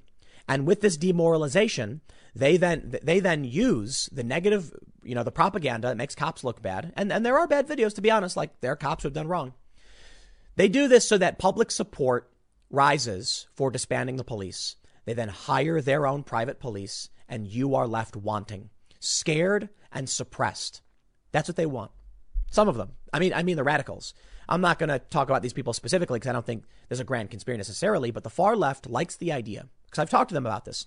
Many of these activists like the idea that you know you are not safe, that no one can protect you, and your only recourse is to, is to live on your knees begging them to please not hurt you. Now, they would argue that's how the police function, but the police have oversight boards, and we have a legal system, checks and balances. Not perfect, bad things still happen. Under their system, there's no cops. The morality police will show up, they'll smash out your windows, they'll beat you, and there's no one you can call. And then when you beg them for help, they'll say, Well, what did you say? Why are they mad at you? Freedom from uh, freedom of speech doesn't mean freedom from consequences. This was your fault. Your only option then will be to give them whatever they want because no one will protect you. And if you keep demonizing the police and allowing this to happen, the cops are going to walk away. But there's, there's, there's arguments on the other side. A lot of people seem to think that, you know, regular Americans will rise up. Not in these blue areas. The blue areas, they're rising up against the cops. Will the, will the conservatives go to blue areas? No. In which case, I think that the Democrats are on track to take over. But we'll, we'll, we'll see how things play out, as I, as I, as I usually say, because there's, it's, it's always in development. But there is some big breaking news. Facebook is now basically banning one of Trump's biggest campaign issues, immigration. Can't talk about it. At least not in the way Trump does. That segment will be coming up. I, well, I believe it'll be that that'll be coming up at 4 p.m. at timcast.net. I may there may be a different story I end up picking up, but um, timcast.net at 4 p.m. I will see you all there. Thanks for hanging out. In an effort to debunk a claim by Donald Trump, activists in media created this monstrosity of a trash news article. It reads Trump keeps claiming that the most dangerous cities in America are all run by Democrats. they aren't. Really? They're not? All right, well, let's take a look over here. And uh, wait, what's this chart you've published? Out of the top 20 with the most crime, there is one Republican city. But wait, but wait. Obviously, the cities with the biggest populations are going to have more crime, right? Well, there we go. They've actually presented this per 10,000 residents, and oh, not a single Republican city. So I, I, I know this story is a couple days old, but I wanted to talk about this because I posted on Facebook. You may have seen this meme going around where it's like the most pathetic fact check that actually p- proves Trump right. And when I posted on Facebook, oh man, did these lefties come out in full force, desperate to defend the Democrats and explain away how it is that the, these, that, that the most violent crime happens in Democrat controlled cities? Well, the first thing they said to me was, Excuse me, Tim, do you even understand what population size means? You're so dumb. Yes, that's why you have the per 10,000 residents chart below the mayoral party in cities with the most viral crime, before the, before the actual hard numbers. Here's what I love about this argument, though. Okay, let's play this game. Let's play this game. Dem- First of all, let me just say it. Democratic cities are much worse off when it comes to violent crime than Republican controlled cities. And I'm going to go through the arguments they gave me. The first, population size. All right, let's play this game. Jacksonville, Florida is in the top. This is the top 20, right? New York, LA, Chicago, Houston, Philly, Memphis. All right. Okay. I think it's fair to point out, we'll jump over here. This is Ballotpedia, party affiliation of the mayors of the 100 largest cities. Let's see if your first point holds true that the, the, the, the number of crime is just relative to the population size. Okay, so we're starting with the population size of cities, and we can see that San Diego is number eight in terms of largest cities. And guess what? It does not appear on the uh, on the cities with the most violent crime. Now, how could that be? But Jacksonville does. Okay, and yes, Jacksonville is the 14th largest city in the country. So no, right away, you're wrong. Now, I still think it's fair to point out that population density plays a role in this, right? New York City has extreme population density, meaning more people crammed into a really tight space. That's why they have more crime than LA. The population sizes are comparable, but everybody's living on top of each other and the whole city smells like sour milk. So, yeah, people, there's more crime in New York City. But it is true, okay? Obviously, more people means more crime. That's simple. It doesn't explain San Diego, which seems to be doing all right, but it is fair to say that the majority of the reason for this is going to be population size. So how about we play this game? Per 10,000 residents. When you actually go down to the per 10,000 residents, you can see that they're all Democrats save one, Springfield, Missouri, which is independent. So sure, Trump did say all of them. Is that, is that, is that they point out? Here's what Trump said. You hear about certain places like Chicago, and you hear about what's going on in Detroit and other cities, all Democrat run. Every one of them is Democrat run. 20 out of 20. The 20 worst, the 20 most dangerous are Democrat run. Okay, fine. Yes, Trump is wrong because you can see that three of the top 20, based on just general crime, are not Democrats. One's a Republican. And per 10,000, one's independent. But we, but the gist of what Trump was saying was correct. So it's a silly fact check. But let's get to the next argument. The next argument people gave me. I love it. They said, Tim, it's because Republicans don't run major cities. Duh. The major cities are all run by Democrats. Wrong. Man, these people don't do any research, okay? I didn't just post this like, derp, I saw a picture. I actually went through the work of clipping it, screenshotting it, posting it. You know what I mean? I actually looked around and read some articles. To better understand what Trump was trying to talk about, I pulled up Ballotpedia to take a look at the 100 largest cities. The argument that Republicans don't run large cities is wrong. And let me just throw it to San Diego. Republican mayor of San Diego, the eighth largest city in the country, not listed in the top crime. I wonder why that could be, right? And now I bring it to the next debunk. 29 out of the 100 largest cities are run by Republicans. Why are none of them adjusted for population in the most violent cities. Explain that to me. You can't. The only thing you can really say is, I guess Democrats are bad at what they do. They try to play this game where they said, if Democrats tend to run, you know, more uh, urban areas and Republicans run more can, uh, more rural areas, well, that explains everything. No, it doesn't. That's a correlation causation fallacy. Okay. If just about if 29% of the top 100 cities are run by Republicans, it would stand to reason that there should be an even distribution based on the amount of cities. When you when you when so listen, the point is when you adjust for per 10,000 residents, we should see six or seven of these cities run by Demo- run, run by Republicans because that would be parity based on percentage of cities run by Republicans. But we don't. The only conclusion you could make is not definitively, but that it seems there is a correlation between Democrat policy and crime in cities. Correlation does not mean causation. So we don't know exactly why it's happening. But to me, my opinion is it would seem that if Democrats are running a city, things will be pretty bad. I just want to hop over here and take a look at the Ballotpedia real quick and just scroll down and show you this. Look at this. Let's take a look at the, the Republican cities. San Diego, number eight, doesn't appear on the list. That right there, okay? Your whole premise is wrong. Jacksonville does. All right. But Fort Worth, Texas is the 18th largest city. Why doesn't that appear on their list? And how about this? El Paso, Texas is number 20. Why doesn't that appear on your list? Because they're wrong. Because there is some kind of correlation between Democrat and violent crime. It's just the way it is. You know, what, what blows my mind about this is I don't understand the obsession with defending the Democrats. Really, really don't. I don't care if you, I don't care about if you hate the Republicans. Uh, I can tell you this straight up. The protesters go out in the streets in St. Louis, protesting in Ferguson, all that stuff. St. Louis run by a Democrat. They complain about institutional racism and all this stuff. These, these, this count, these, these, these, these jurisdictions are Democrat jurisdictions. New York City, stop and frisk, police brutality.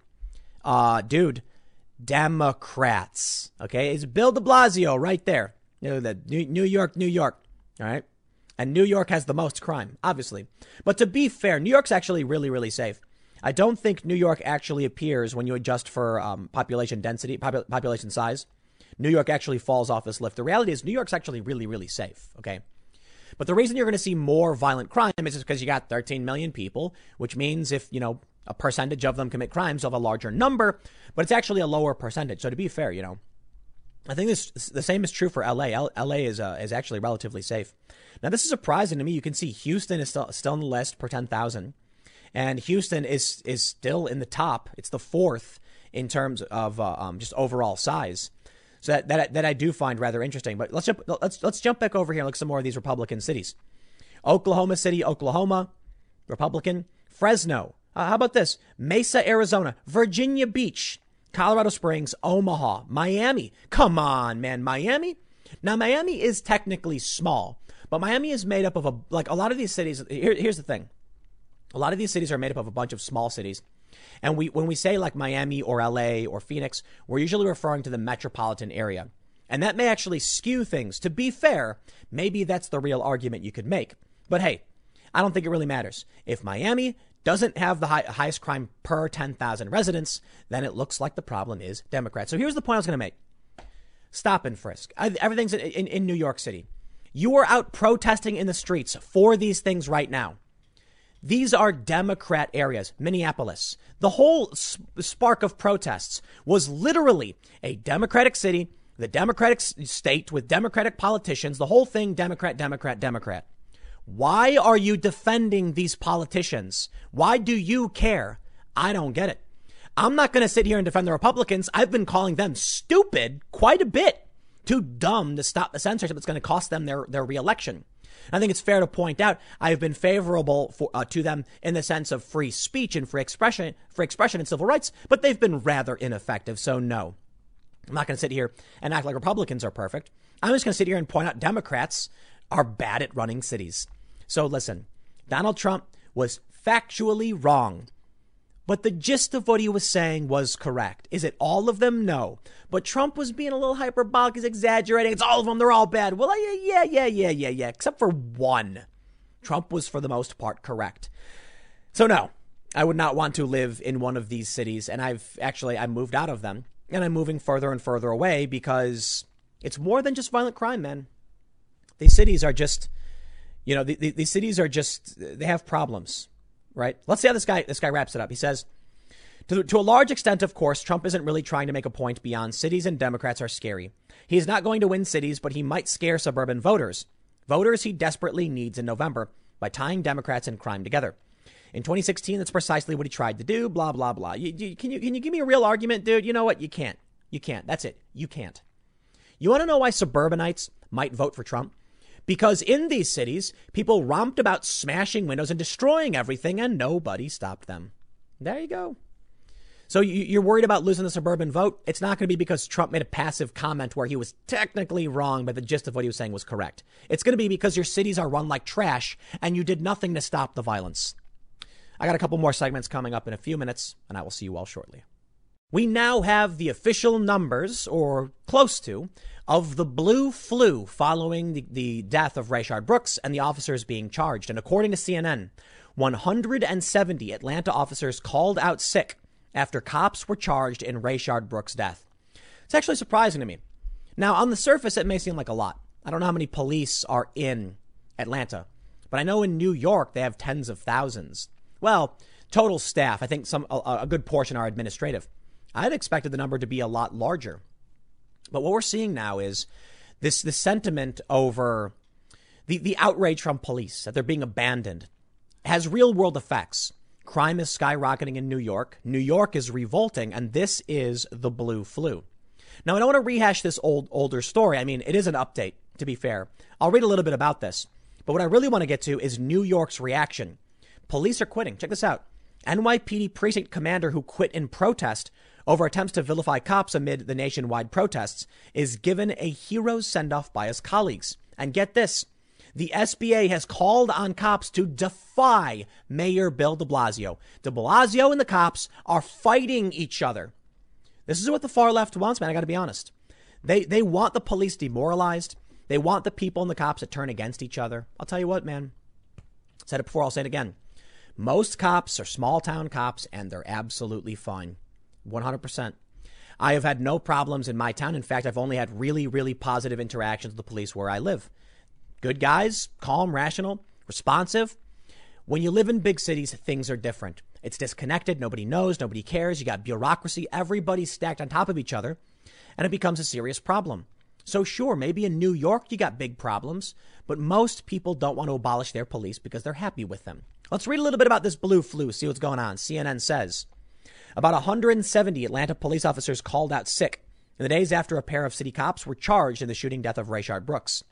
Garrett Rolfe, who was fired after he shot Rayshard Brooks twice in the back on June 12th, was charged five days later. We then saw a bunch of protests. The roll call sheets show the 170 officers were out sick from June 17th when Fulton County DA Paul Howard announced the charges. They were, they were out sick from uh, till, uh, till June 20th. There you go. So for about three days.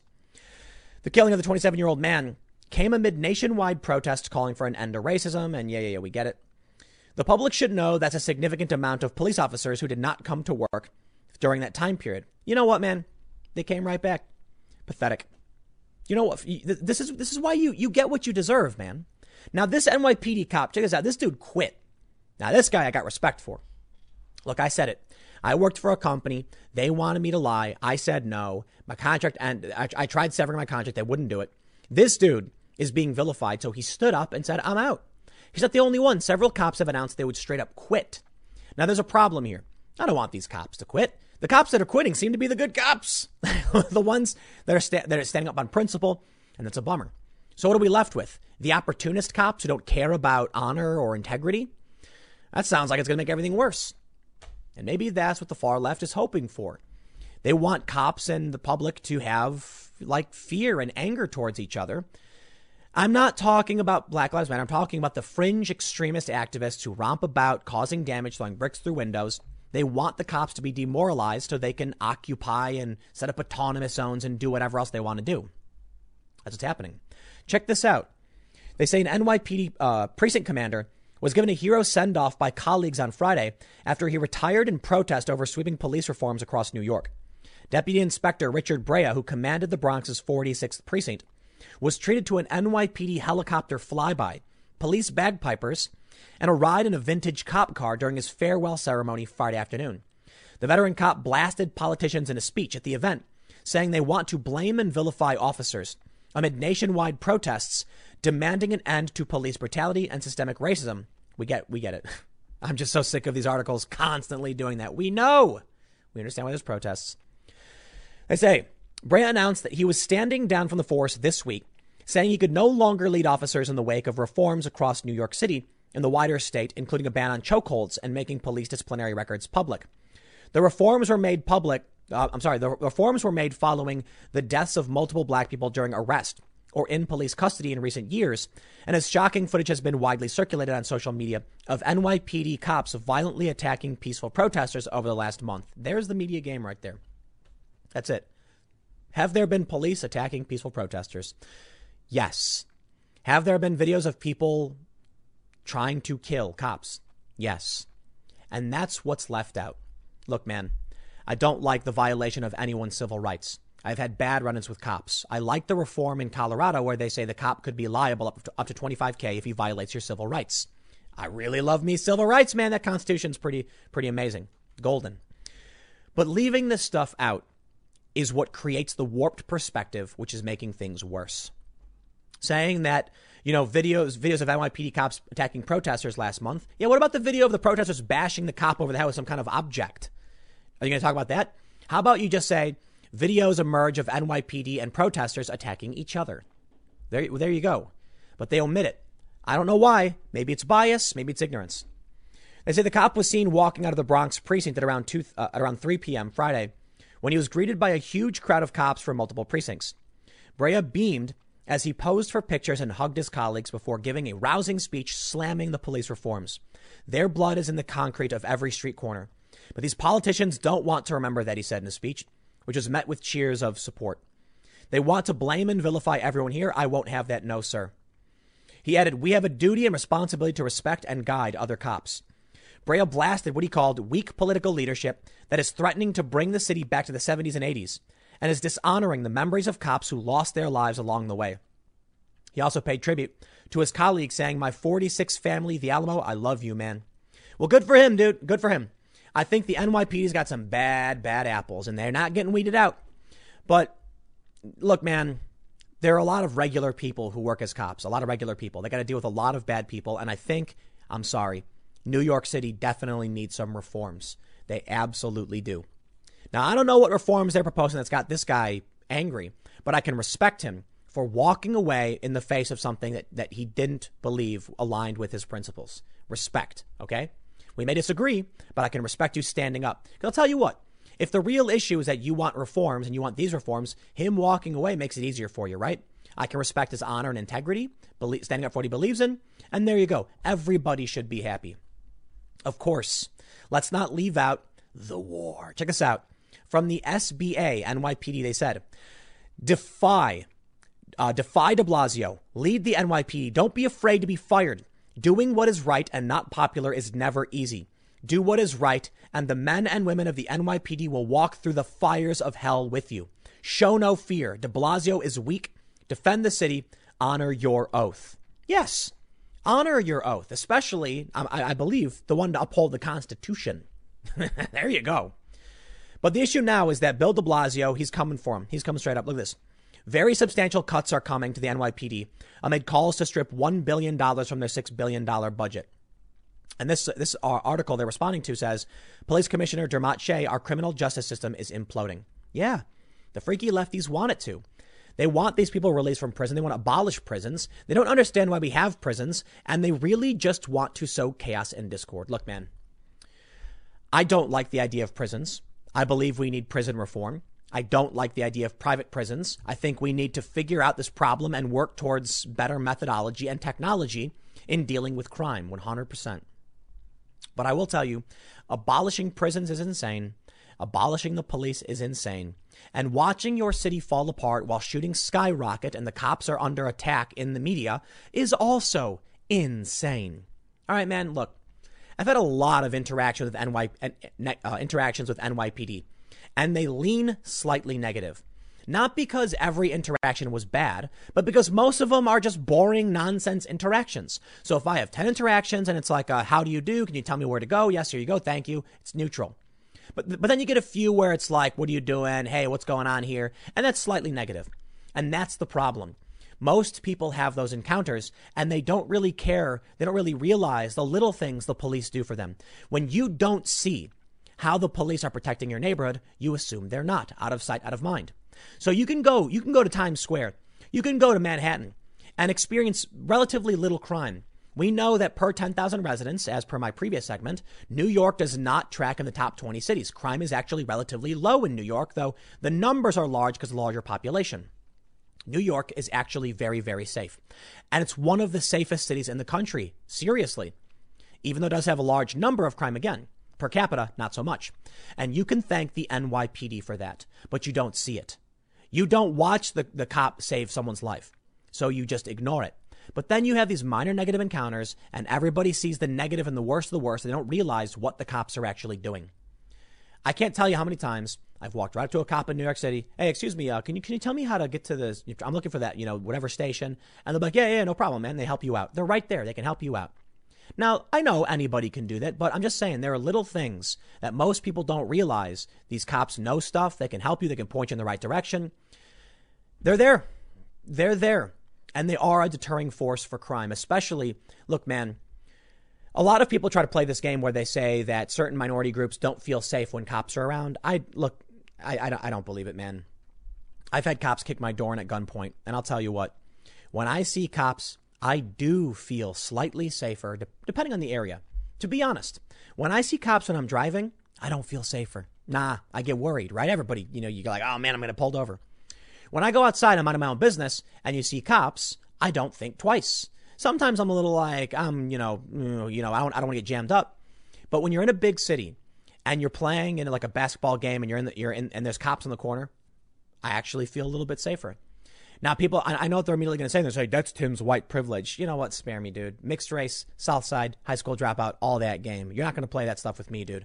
I'm from the South Side. I have had cops jam me up, mess with me, plant drugs in my car, all the bad stuff. And I tell you this police are still accountable to some extent, right? If a cop breaks the law, yeah, sometimes they cover it up. Sometimes they get away with it. But what's the alternative? A criminal or gangbanger? Nobody's going to hold them accountable except the police. All right, so take what you can get. We'll figure out how to solve these problems. Reform seems to be like the right path. Most people agree. But we got to stop pretending like every single cop is evil. Look, you treat cops with respect and you need to recognize the world they live in. They're constantly dealing with the dregs of society. So I totally understand why they're going to be on edge and be upset. It's no excuse for violating someone's rights, but I try to have some empathy for other human beings. That is not an excuse for the cops that break the law and violate rights. No, none at all. But when I see a cop who gets mad as a short temper, I'll try to empathize and I'll try to do my best to be accommodating and not cause problems. Guess what? Sometimes you get detained. Sometimes you get arrested. You know what I do? You put your hands behind your back you go through the motions because think ahead. What's the alternative? Fighting? No, you'll just get charged with more. It's be harder for you to, to figure out what went wrong. It's tough. The system is not perfect, but it's the best we have for now, and we can improve it. But we need our cops. We do. But we also we do I, we need reforms. Let's be honest. Okay, but we can make sure we do it in the right way, and we respect the officers that do go out and do a really. I, I'm I'm sorry, man. I think it's a crummy job. I think it's an honorable job for the most part. But man, dealing with the nasty, like the worst, the worst all day, especially in New York, you got people like, oh, dude, in LA, man, ugh. I've seen some nasty stuff in LA. Like people taking dumps on the street and stuff. And you, and you want to deal with that? You're a cop. Someone calls you and says they're taking a dump on the street. You got to understand what these cops deal with, man. So let's figure out the right way to do this and not jump the gun and go insane and create a, a war between our cops and our communities. I got one more segment coming up in just a few minutes. Stick around. I will see you all shortly. Guns flying off the shelves, a 500% increase in Illinois. This, this should be obvious to anybody, and it's something that we've talked about quite a bit. As uh, as things get crazy, you see these blue states go nuts and rush out full speed to go and buy guns, and it's not just about Illinois. Check out the story from CNN. Gun and ammunition sales soar as defund the police movement grows. Ladies and gentlemen, I'd like to read you this story, but let me tell you, let me tell you my quick story. As many of you know, in recent times, I've gone out and purchased several weapons, several guns.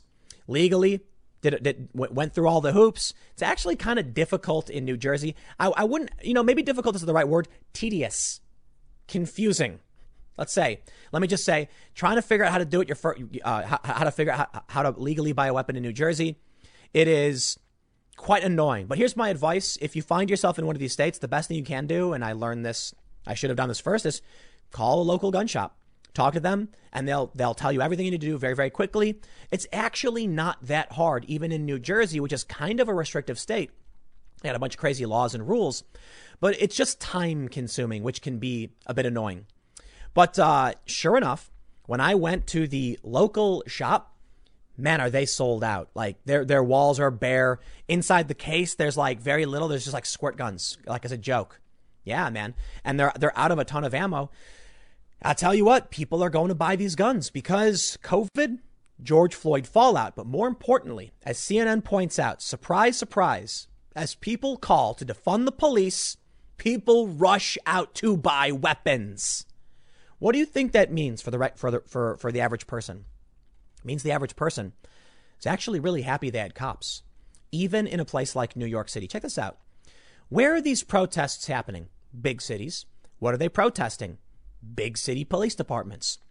And why is it that many people in the cities think we can have more gun control? because they have police. Isn't that funny how that works? The people who live in these cities who are mad at the cops for being racist and being bigots and enforcing stop and frisk are also the same people who are like, I don't need to get a weapon because I can call the police. You see the weird conundrum here? So as the activist base starts calling for the cops to be disbanded or defunded, the other people are now like, but I need my police. And they run to the store and they go and buy guns. Welcome to uh, uh, the new world, man. The Second Amendment stronger than ever, I guess. Here's the story. So, so look, the story from uh, the Chicago Tribune, you get it. 500% increase in Illinois. But let's, let's check the story out from CNN. Gun and ammunition sales soar as defund the police movement grows. Coronavirus fueled fears of social unrest already had Americans panic buying guns and bullets at record rates earlier this year. That was before the police killing of George Floyd caused an international uproar leading to protests that at times descended into riots, arson, and looting in cities across the United States. Those circumstances and the rise of the defund the police movement, championed by Black Lives Matter activists, have led to higher sales for firearms and ammunition dealers. Firearms dealers across the country have reported a recent spike in sales, citing the unrest following pro- police brutality protests in support of George Floyd and calls to defund the police as catalysts. According to gun industry analyst Rob Southwick, founder of the market research firm Southwick Associates Inc. Anything that can cause people to feel unsafe in relation to possible physical crime uh, to self, others, and property can drive firearm sales. Background checks for firearm purchases reached an all time high in March and maintained record highs for April and May, according to the National Shooting Sports Foundation a firearms trade association that monitors gun sales related background checks to track industry trends. Semi automatic handguns outpaced shotguns by a two to one margin as the weapons of choice among first time gun buyers, according to gun merchants surveyed by NSSF.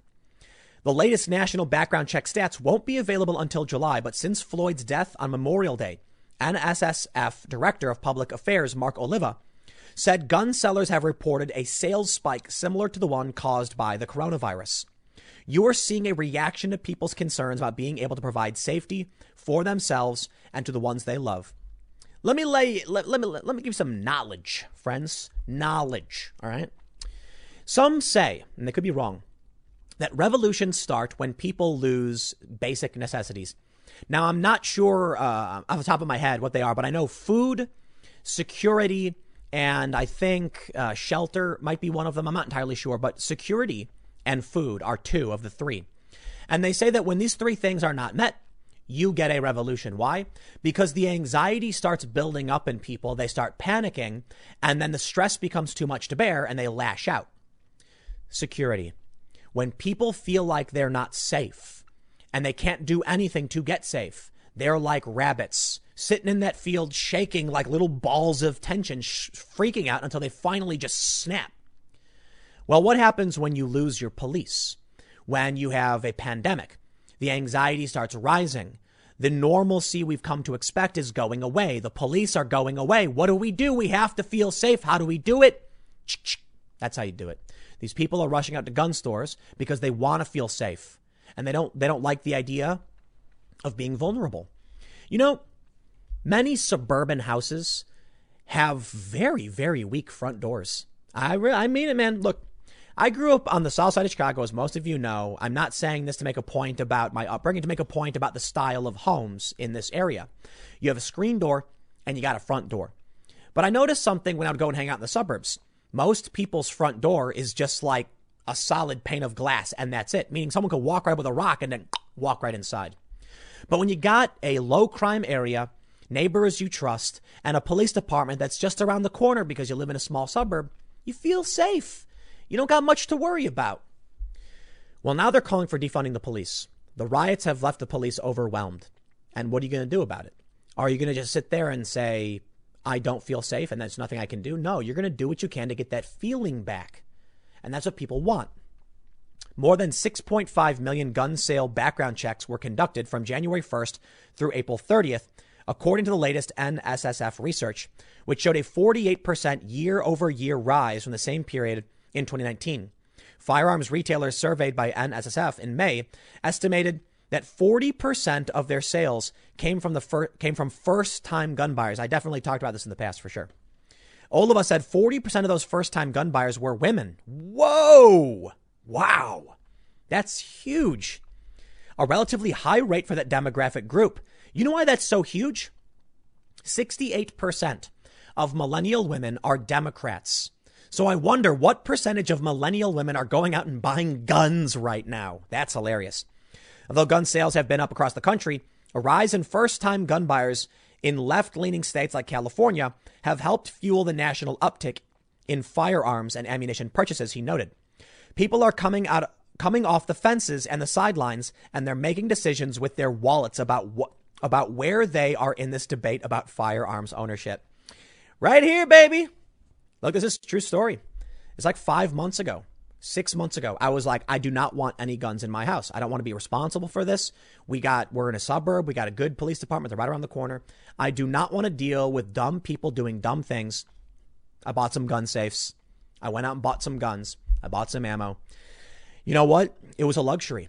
This was before the pandemic. It was a luxury. Everything was fine and normal. You know, we were doing on the IRL podcast, we were talking about uh, birds of prey and Sonic the Hedgehog. It was normal life.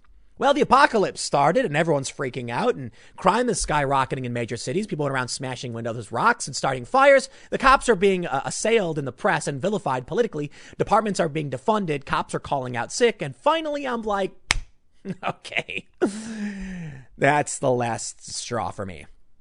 You see, Last year, I had someone try to break in my house, and I was advised, sort of, by the cops to get a firearm to protect myself because even though they can get here very, very quickly, and they did, I mean, they got here fast, man, like less than a minute. I got to be honest. Good dudes. Much respect to the cops out here. They still told me, you know, if it were me, here's what I'd do. And I'm like, that's a good point. It is. And so I can't, I can no longer sit back and pretend like I can just rely on a police department. And that's really how I felt. You know, a lot of these people try to claim, claim that I'm a conservative really don't get it. I'm not. I really did have this worldview where I was like, I'll just call the cops. I can always just rely on the cops. I don't need this. I don't want this. Why would I want this in my home? And then everything changed when mass violence swept across the country and the police couldn't respond. And you hear all these stories. Now, the one from Virginia where the woman's in her car and they're banging on her car and she's like, What do I do? And they're like, I don't know. We can't help you. And that's when you start to realize, at least these 40% of new, new gun owners, 40% of women are, are now realizing you could be set upon by some ne'er do well. And you cannot just sit there and cross your fingers that the machine will come to save you. It won't.